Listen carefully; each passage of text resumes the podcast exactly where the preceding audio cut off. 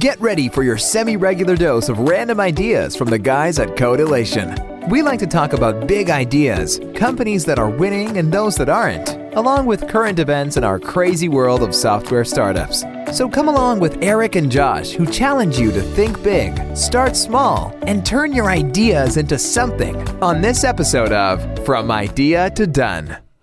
Hey everyone, I'm Josh. And I'm Eric, and today's idea is Playing for the Person Next to You. And this is actually a book written by Fargo's own Eric Hatch. And we both kind of know him, and we went to his book release party a couple weeks ago. And like at many parties, I left pretty excited, and I kind of wanted to come back and make things better for our team. Josh, how did you feel after the release party?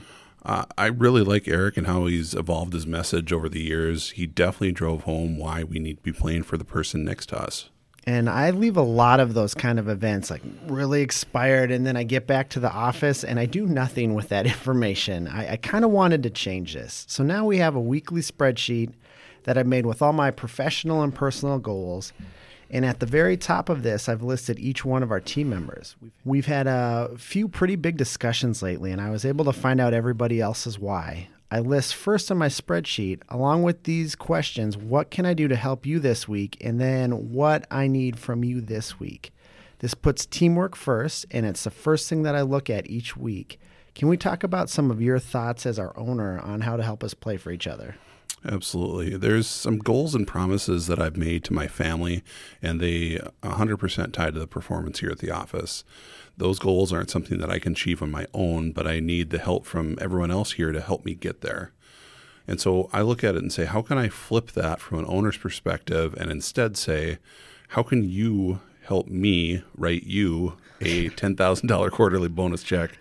Or, Eric, I know you like to travel. How can you help me send you to India? Yeah, that was kind of confusing, but I like it, and it makes sense if you slowly think about it. I hope it does. Yeah.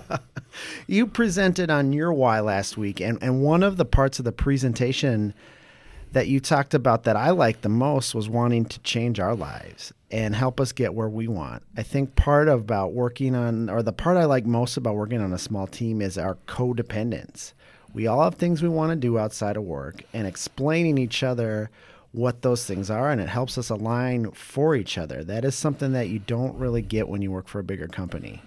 100% agree. I think that Hatch has a unique perspective of how you can be a chapter in everyone else's book versus writing your own book, which I think really plays well here. Well, other than the fact, I guess he just wrote a book, so we might need to talk to him about that. A little bit of something to talk to him about. And I remember after his presentation, he was kind of at the back of the entrance of the theater, and I went up and I said hi, and I told him I wasn't going to have him sign my book, actually, until I read it. And I finished it this week, and I reached out to him today to have a lunch meeting and kind of get his thoughts on my takeaways from his book and how I can make our action and our team better. I think that's great.